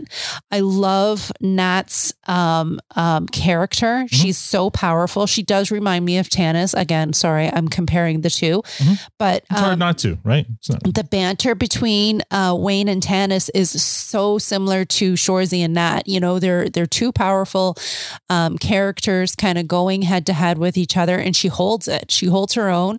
She he respects her. He doesn't, you know, chirp at her or anything like that. Um, and and she speaks so um, so well uh, on her point, her view. Like, again, she's like, I don't know hockey. I don't care about hockey. I want bums and seats. She's just that straight up uh, businesswoman that knows what she wants and she is trying like hell to get it. Right. Um, so I love that part. Sanguinet and Shoresy, you, you keep on referencing Al, their relationship, and you see it when um, Nat is giving Shoresy the, you know, folding speech and him like holding back the tears. I love um um Shoresy and his reaction and those like tiny little sounds that he was making and even his hand motion of him like wiping his ha- wiping that's his right. Eye yeah. um and, and and and and how he wiped his eye it wasn't just like you know nonchalantly like wiping it away it was like like a, a few different wipes Well, like a kid too, after sobbing a- or a something. kid like, would. oh, He's very childlike. and and and and reaching out for Sanguinet, Mm-hmm. like like just kind of you know support me, like whole, like and again that goes back to what you're saying, out They have a relationship there, Mm-hmm. um, and and that it, it really shows true in that moment i felt. Um, and actually um, that was in my notes but it was also mentioned uh, by one of our uh, listeners as, as well. I can't remember who the heck it was. Anyways it was in the feed as well. Um, uh, what was i going to say yeah not. I, I, I loved her uh, performance. I loved um, yeah, she's she's just going to be a, a, great character to watch. I kind of hope that because because I know with uh, Letterkenny, it just kind of jumped from um one story like one mm-hmm. episode and it didn't really follow through like it a little bit did but it it didn't really carry it. So I don't know what this one will do. If this one will have um, like a, a, sequence of some kind to go from from one to the other. Will it stick to the story, or will we have a completely different story next episode? Yeah. yeah. Will it be about you know four different mm-hmm. new different characters? Yeah. Um, well, well, we know that there's uh, characters coming, mm-hmm. right? Yeah. Um, and I do like Victor's points um, that you know um, they're spending all of this money on a coach. And uh, you know yeah it's it, it, it is a little bit of a of a loss there on um, storyline. well, she's a she's a businesswoman. She wants bums and seats. Maybe she hired this coach because he used to be a pro coach thinking that he would change their their fortunes. And obviously he didn't. So yeah. uh, maybe that's why. Um, matt. Yeah it's um I, I think it's fallen the tone of the cold open. Mm-hmm. Uh, I think they this was a necessary episode to set. So they basically are fast tracking as much as they could in one whatever 25 30 minute episode or whatever it was to to set the stage so they can then pace themselves beyond this is what is what i think has happened here mm-hmm. right we get we were given 10 season of the other characters one episode of this is effective as hell. Didn't make it a bad thing. It's just mm-hmm. that's what they did. They're really just expediting everything. From the story perspective, I think it's fine. I feel like I've heard this story a few times over the years in different movies and shows, but I mean, it's small town. I get it. I'm not gonna. I'm not gonna nitpick that. Mm-hmm. It, it works for what they're doing and where they're heading, so I'm okay with it. But I've definitely seen this story before where they're we need to find a way to get bums in seats. We need to re- sure. revamp the team. You know, it, it's not a new story, but it, it's fine. Well, the story um, doesn't have to be original if the characters are original. Do you agree? And that's yeah. why I'm, I'm, not nipping. I just want to call mm-hmm. that. I know what yeah. Victor was saying. He's feel like he's he's sort of seeing. I get it. It's I, I totally agree. I've heard this story before. Mm-hmm. Um, that said, I mean, let me call it right away. I'm totally, totally crushing on Miigwan. Mm-hmm. Oh my God, I love her. She's so cute. And I have to say that out loud in this episode because she's my new fave. Mm-hmm. Um, Sanguinet, where's he been? Mm. This kid, uh, you said this is his second credit. Yeah, he's only got two credits on his IMDb, and this Dude, is this kid. This kid's a rock star already. I love him. I, am absolutely enthralled by him. Um, and I have watched a couple episodes he had. Um, I think Duke. he is yeah, yeah, whatever. I did Settle it. down. yeah, we did it. Um, but I think he what he brings to the table is the perfect balance against Shoresy, and they play off each other so well. And I'm so glad that he is part of this show. Again, I don't know who he is. He's new to the scene, but welcome to welcome to this thing, man. Because you you're delivering on all cylinders, and I'm absolutely loving it. So I'm a I'm a Sanguinet fan, all in right now. Um, so so that that's big. Um, one comment I'll make, and this is an observation from a Shoresy perspective, is the fuck you, Shoresy. what I've realized is there's a bit of a hierarchy in how he addresses and responds to fuck you, Shoresy. Right. Okay. So interesting. If you want, right? So you know when he's on when he's refing or he's talking to the coach, and anyone he doesn't, that he almost seems like he thinks lower than him. He bashes back and he does his Shoresy chirp with no hesitation, mm-hmm. and he delivers and just destroys them. All but the when you get people like Nat or other other folks, especially the females in the mm-hmm. in the in the mm-hmm. there there's this what for? Like, like no, what's no, he saying? For what? For what? What for what? Like he mm-hmm. he immediately is like on the defense mm-hmm. and and he backs down very quickly. So he definitely has a tone in how he responds to the fuck you Shoresy um, mm-hmm. comments based on who you are and what you're bringing to his situation. I thought that was very interesting because they're all saying it. right? It's not like it's just that, like I like that they've continued it on and they've really set the lines between the various characters and who could say it and who cannot. Mm-hmm. Uh, But that's a typical thing for bullies. I remember in uh, in high school we had uh, Billy Cook. Sorry, Billy, if you're listening. Um, uh, well, uh, eh, you know, he went by Will. You know, uh, the teachers called him William. Um, then you know his acquaintances called him Billy, and his close friends called him Slim. He was a big man. Um, and and you know, uh, one of the kind of less popular kids called him Slim, and the guy got totally destroyed Mhm. against the locker. And and and you know, so again, you know, his friends called him Slim. No, no problem. Somebody else called him Slim, and then he gets beat on. So it's a typical bully thing. That's a great point. You're not wrong at all. And I keep waiting for. I don't think it happened yet, but I'm. I keep waiting for a moment at some point in the series where Sanguinet's going to turn around, like "fuck you, Shoresy," and and, and he's going to be like just a deer in headlights, But, uh, right? yeah. So that that's my prediction. At some point, he's going to lash out on him. But um, I, I love. I love it. I mean, I think this is a fantastic start. Um, to the cold open point. Was it the funniest episode of anything? No, but I think this is a necessary episode to set up everything that's about to come. Okay.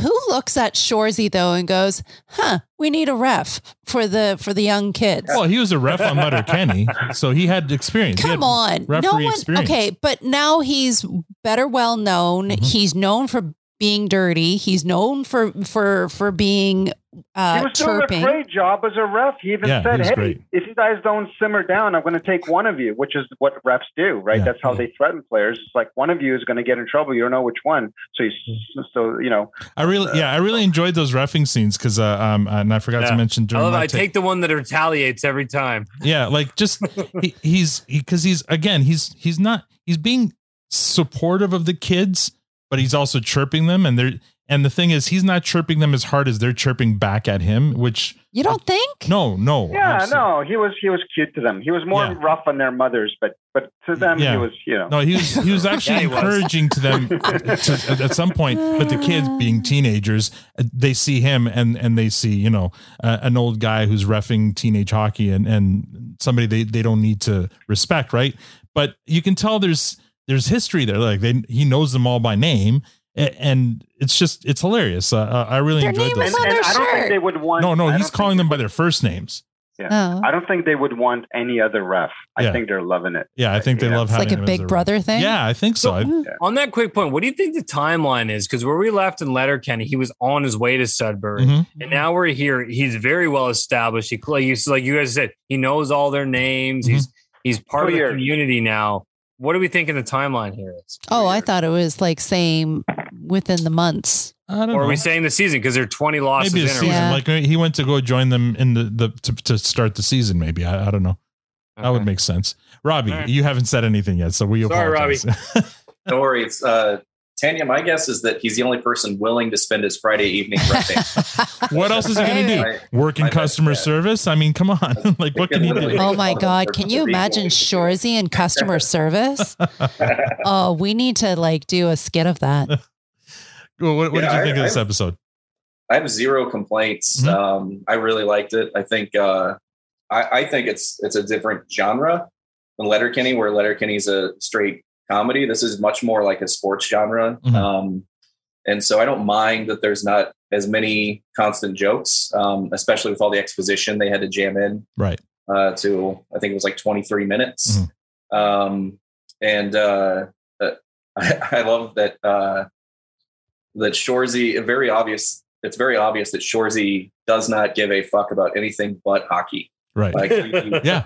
no, nothing at all. But he cares so much about hockey. He's giving that kid shit, Mhm. and the kid says, "Your team's folding." And he, oh no, what? Wait, wait, Yeah. we're folding. Chased him. They chased him down He the hall. chased him off the ice. Yeah. his tone like completely is such a funny Yeah. uh you know shift um he also had i think even through all of letterkenny my favorite chirp ever by shoresy was when he tells the kid what's fucked is uh how many times your mom has told me that a jellyfish stung her so i'll piss on her I love that one. I know that that chirp, that's a I hall think- of, hall of fame chirp right there. I Yeah. think uh, ever. But yeah, no, I had, I had no complaints Mhm. um, at all, and I think that as the show gets on, goes on, it gets it gets funnier. Mhm. Um, um, but I I guess I'm not supposed to talk about future episodes. Yeah, don't no spoilers. Uh, but uh, Blue Spatula by Victor. um, but yeah, no, I, I, I really liked it. Mhm. Um, and another thing that I noticed that they're setting up right away. Mhm. Um, and I know when we, when uh, you were doing episodes of Letterkenny, you talked a lot about uh, them kind of subtly making social commentary. Mhm. Um, and I noticed right away that everyone in the episode that has power isn't is a typically underrepresented person. Mhm. Um, the lead anchor in the open is a woman. Right, The yeah. Sanguinet is going to become a, a coach. Mhm. Um, he's an indigenous person. Their owners um, are women, uh, and I, I believe that continues. Yeah. Um, but they're they're none of the people in power are white men. Interesting. Yeah, I mean, I, I don't think that's a, a an accident. No, you're right. Yeah, yeah. No, you're spot on. I mean, and um, we're not getting it further, but there are other things in further episodes that I think they really took the time. Blue I know I'm not going into specifics, but I my to- to- to spatula? expand to, Give it. to Robby's point. They've really taken the time to really focus effort on you know things they don't normally do. So in, in a smart way. They don't hit you over the head with it. Right. No, not at all. Very good. All right. So let's move on to something we haven't done in months ratings. And I'm first. I get to go first. And you know what? I Wait, don't. do we do ratings before we do MVP? Yes. Yes. Absolutely. We do. I forget now. Me too. So Do we talk Daniel, we didn't expect you to remember. uh, to remind our audience, and, I- and I haven't thought of a, of a Shoresy an, uh, uh, analog to our rating system. So because we're still a Produce Stand, we're going to stick to our fresh clearance and compost rating system. So, It should be a hockey reference now. uh, well, if you can think of one, great. But uh, I'm going to go with fresh Victor? clearance and compost, and uh, I'm going to I'm going to give this one a fresh because uh, it did everything it should have done as a first episode. It set up the, the characters, it set up the stories. It was funny. Uh, it it beat expectations because uh, my expectations were low of of a show about some uh, character like Shoresy, and I. After watching that episode, I really liked Shoresy, the character. I really enjoyed him. I thought I loved I love what they did with him. I like the setup they have with Nat and and Miig and Ziig and and all that stuff. And uh, yes, it is a very well worn trope of you know uh, taking a losing team and trying to make them not never lose again. Uh, so, like I said, the uh, the the storyline. Uh, oh, goal assist and penalty. the storyline um, doesn't have to be original if the char- if the characters are original. And I I firmly believe that that these are the most original characters on, on TV. Like I've never seen characters like these before. So uh, I'm going to give this one a fresh. Victor. Um, so I, I'm going to give this uh, the rating system a thought. I'm already thinking that the uh, first first place or the fresh should be something like the Gordie Howe hat trick or something like that. But I'll, I'll, I'll noodle I'll noodle on that one. For now, we'll we'll stick with the rating. for I like episode. Jeff's here. Jeff's was goal, assist, and penalty. No, I like it. It just it feels a little bit uh, on the surface. Uh, I, I, I, yeah, I, I, I, it works. Surface it is works. okay, I think Victor. it, we- we need something a little more clever. Um, anyway, uh, so so for this one, Al, I agree mostly with everything you said. I'm not sure that it was funny. Uh, it was. It had some couple of kind of giggles and uh, here and there, mostly with uh, um, Shoresy's kind of little little isms and stuff like that. But uh, and a couple of chirps here and there. But for the most part, I wouldn't call it a funny episode. But everything else you said, I think, was on point. That that said, again, I just I, my issue with the episode wasn't, or with the things that I critique, wasn't the tropey part. Like that's fine, I you know whatever, use a trope. I just didn't. I thought it was just a little lazy. I, like in terms of the, the the the thing with the four teams, they should have thrown in. It should have been a slightly bigger league to give it a little bit more uh, uh, juice.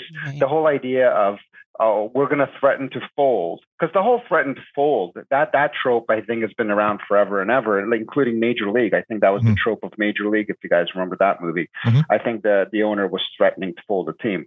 Um, I, it's just a threat to fold a team in a 14. It just seems so ridiculous. And and then the fact that Nat was paying for this idiot coach, um, it, it just those two things just it keeps me from having to give this a fresh. I have to give it a clearance because I think that we need room for improvement.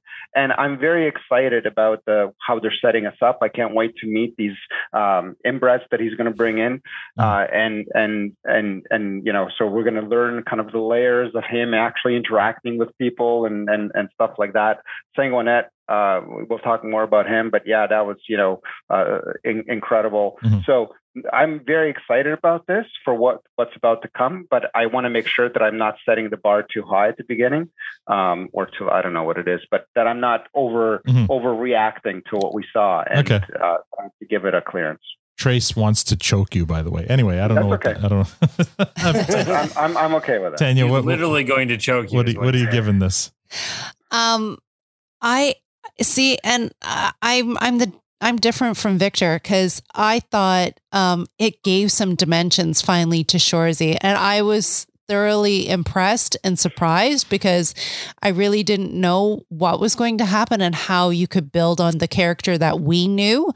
Um, and I love that they gave him that kind of um, soft side, if you will, mm-hmm. of of and I and I did laugh. Like I I thought it was funny how he choked up and mm-hmm. wiped his tears away. And here's this guy that you know has no he doesn't even bat an eye, like hitting somebody from behind with a stick. Mm. Um, but then he chokes up and and is is saying, you know, just tell me no because I'd like to get a little cry in before Nat comes so that I I, didn't yeah. like I and and how he reaches out for for, for um uh, Sanguinet. Mm-hmm. And I love the the the the new characters too, or not new, or the Yeah. characters, not new. I shouldn't. I, I stop referencing Letterkenny. Sure. I like the characters that they have, and that um, you know, Nat is absolutely hundred percent somebody I can get behind.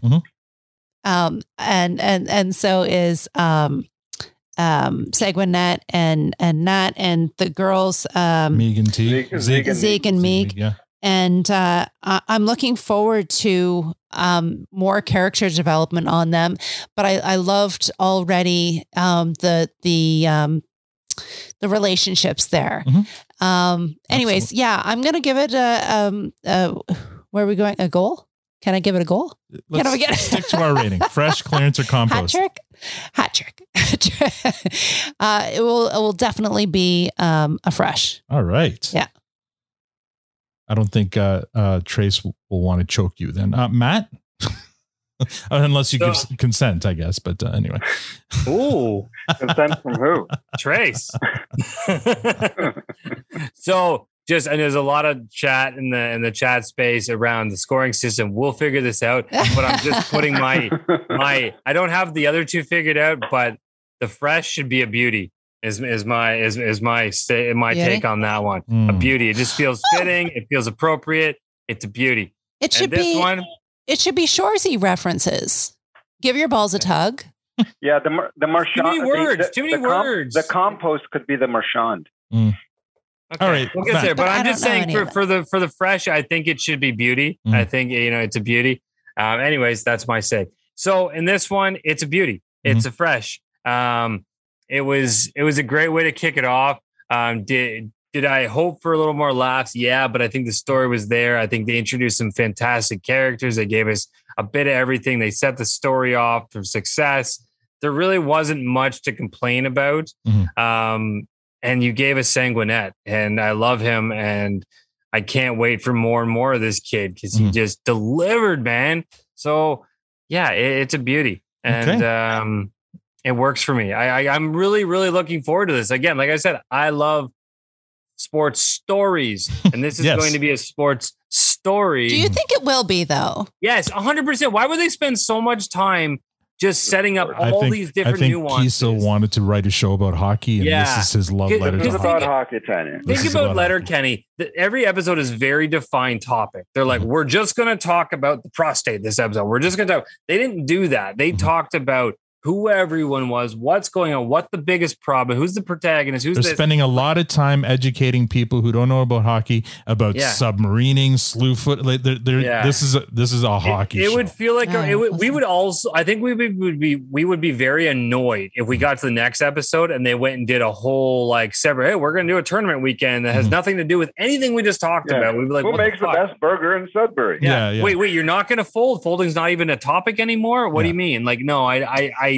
This is very intentional. We're getting a story, Mhm. and um, I'm looking forward to seeing where it goes. Especially the people that he's talking about bringing in, Yeah. that I think is going to set up some fantastic. Stop watching shows. all, all the detail that they're putting into No, they talked about it. They said they're bringing. They want Okay. to bring in the I thought you were referencing something hire for- some- I was- all all I'm the all the small the de- all the small details they're giving even like those those scenes where he's refing the the way he's refing he's doing it exactly like it would be done at a hockey game. Uh, and we're just getting a be- behind the scenes look at this. This is absolutely 100% going to be a love letter to hockey.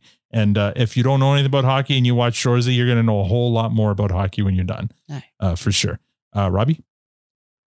Um, I, Al, I totally agree with that. I think one of the things I like about this show is I feel like uh, happy for Keeso. Mhm. That obviously he loves comedy, but hockey has been such a big part of his life that I'm almost like just happy for him that he gets to create this thing around that that other you know big part of his life. yeah Um, I uh, I think um, Victor, I, I have a blue spatula as well.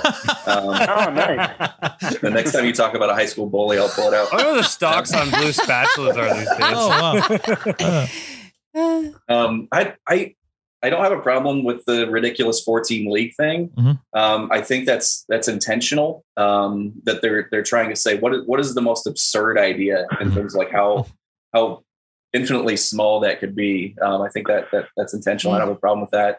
Um, the uh, the it's it's uh, it's definitely um, a, uh, a a fresh for me. It's it's, Mhm. it's uh, I think it's great for a lot of the reasons people have um, people have already talked about. Uh, and and I think going forward, uh, Tanya, I think a lot of your your concerns. I think you're gonna be very happy with kind of the the story arc. I've I've watched the um, whole series. Entire Uh, series. I'm not giving any any foreshadowing, but no, he's not. um, Have they released everything for yeah the it's all season done it's all out yeah. In the I love states how and much Canada? You just don't know and don't care. It's great.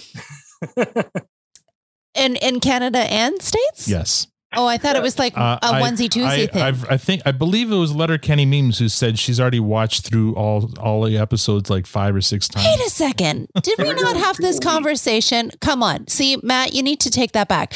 I thought there was a conversation that they were releasing only onesie twosies at a time. They were releasing two episodes at a time in Canada, but there's only six episodes, so we're done when it So they released they, in the they States. released ours two at a week, yeah, two per week until aligned with the US release where they released the whole thing at once. yeah. The U.S. got it all in one dump Oh. ba- back on so Friday. we, we kind of got it ahead of them, but we we Mhm. didn't get the whole thing. We all got the same. yeah, Yeah, it's okay. We got the last one together. all good, man. it's all good. Yeah. Gotcha. Um, all right. So fresh from Robby. So I mean, uh, you know, now we would talk about top fives, but obviously this is the first episode of of the series, so this is everyone's number one. Uh, but Robby, I gave you some homework because Presumptuous. yeah, mine could be a number two. what what would you put at number one? It's not the point, Al. anyway, this is two. this is everyone's number one. Uh, we will talk about whether it's number two next week. There's Rob- only okay. We have to shorten the list. It needs to be top three. If there's only six, well, hopefully there's going to be more Shoresy seasons You- to come. then you're just knocking off one. Yeah, that's fine. Don't worry about it. We'll get there when we get there. Yeah, top three is fine, Tanya. Robby? That's good. Um, I asked you if you because this is your first time on the produce stand, but you've been listening to us from before, like when we were re- reviewing Letterkenny. If you wanted to divulge your top five Letterkenny episodes, you're more than welcome to. Yeah, um, I think I spent more time looking at that than uh, watching this actual episode. Oh, really? Oh, wow. Because I had to I had to go back and, and take a look. Mhm. Um, mine five is Dyck Slip Out. Mhm. Uh, I love Yes. Jonathan Torrance. Um, four is Prostate. Oh, there we go. Okay, Uh, good. I just rewatched that today, and it's even So funnier than, than I remember. Um, three is relationships. Ah, uh, yes. That one's Good one. great. It has the classic um, cold open uh, with the uh, Mhm. attentions paid. Um, two is we don't fight at weddings. Oh, Uh, I like the the wrap up on that one. And one is the Letterkenny talent show. Oh, wow. Okay. That's a good one. Yeah, it is a Yeah, good one. Squirrelly Dan is my my favorite character. Right. Uh, and I'm kind of obsessed with stand up comedy, and so uh, it was uh, it's hard to not like that one the best. Awesome. He was my favorite character until I truly met Alex and then listened to that interview and, and just what a genius stand up comic Yeah, Alexander. Yeah. Yeah. he's good. so much fun. He's so good. All right. And now we move on to what uh, on on on the Letterkenny side was called the MVP, but on Shoresy side, for a reason that you won't know until later, we're going to call it the game stick. Who are you giving the game stick to?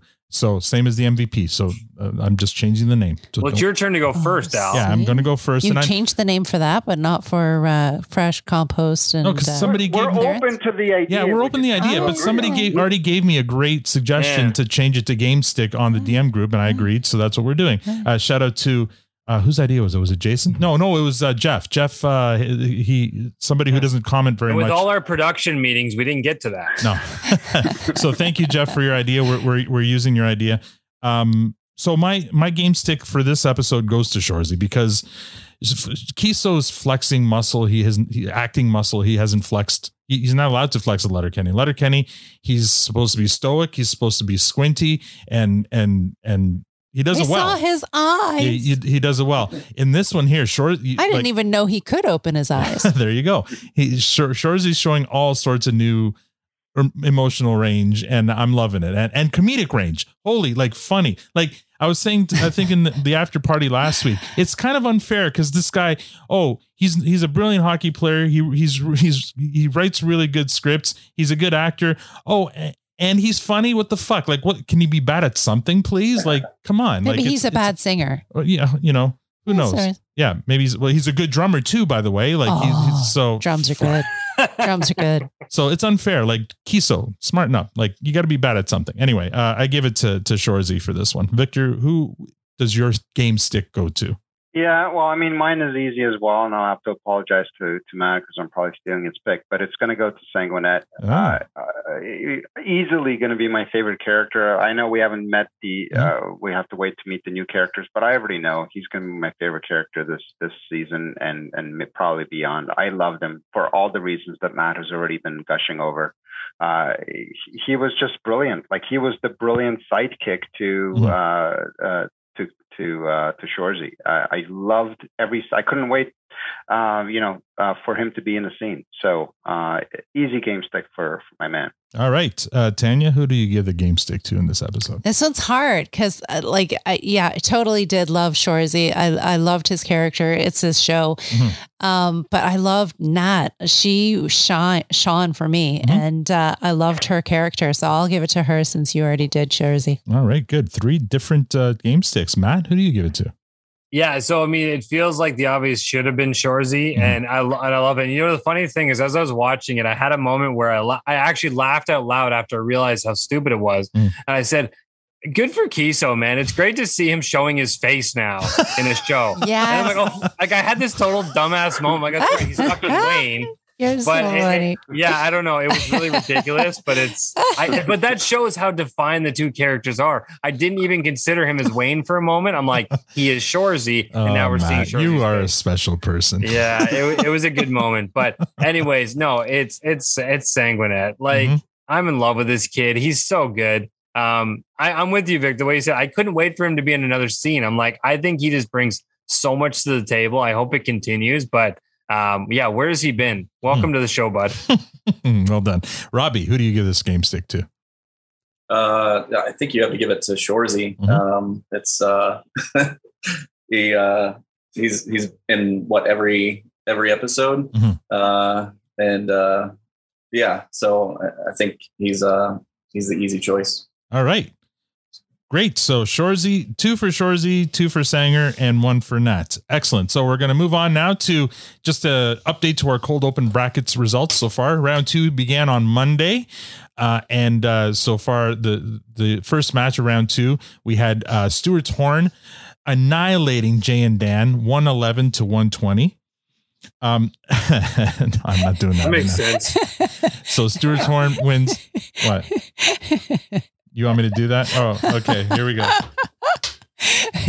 I'm like, So yeah, so I'm uh for all the I'm my, uh, Shoresies, I'm like, Al, you have to take your tooth out, man. for all the Shoresy episodes, we you have to have your tooth out because that just is fitting. Like for the whole Al thing. just removed one of his front teeth. Yeah. I, I moved the exact anyone the listening. exact It's the exact that tooth. Shoresy's missing. I so I'm like, Oh my Uh, God, you were the really dedicated. to right? I am. I. I had it removed. to. I had it removed especially for Just this. for this one. Mhm. That's how dedicated I am.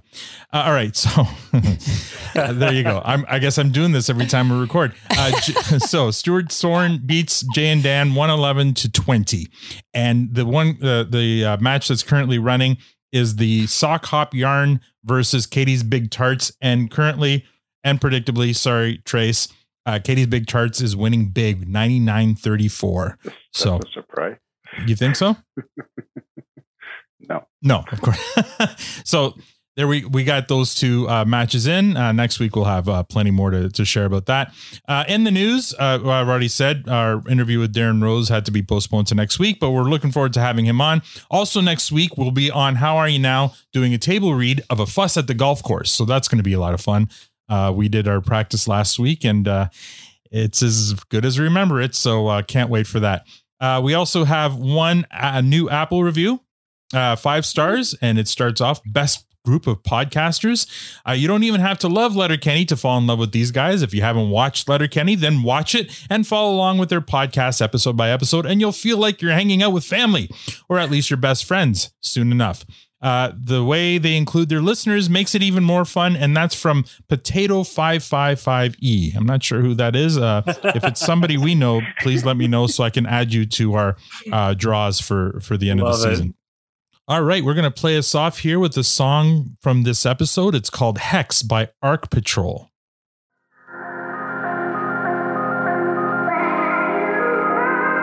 Let that spool for a bit.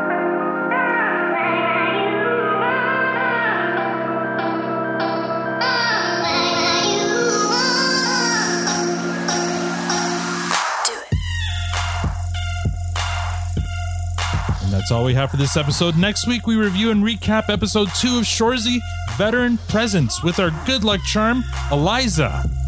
Don't forget to give our sponsor Diabolical Coffee some love. They are at diabolicalcoffee.com. Right now, you can use the promo code PRODUCESTAND for 10% off any purchase from their site. If you'd like to support the podcast, rate us on iTunes, Spotify, or become a patron. There's a Patreon link on our site or Twitter profile at ProduceStandPod. We're also on Facebook, Instagram, and TikTok at ProduceStandPod. Thanks for joining us. Now we're going to go to the after party. See you all there. On behalf of Robby, Matt, Tanya, and myself, thank you for listening and have a great week.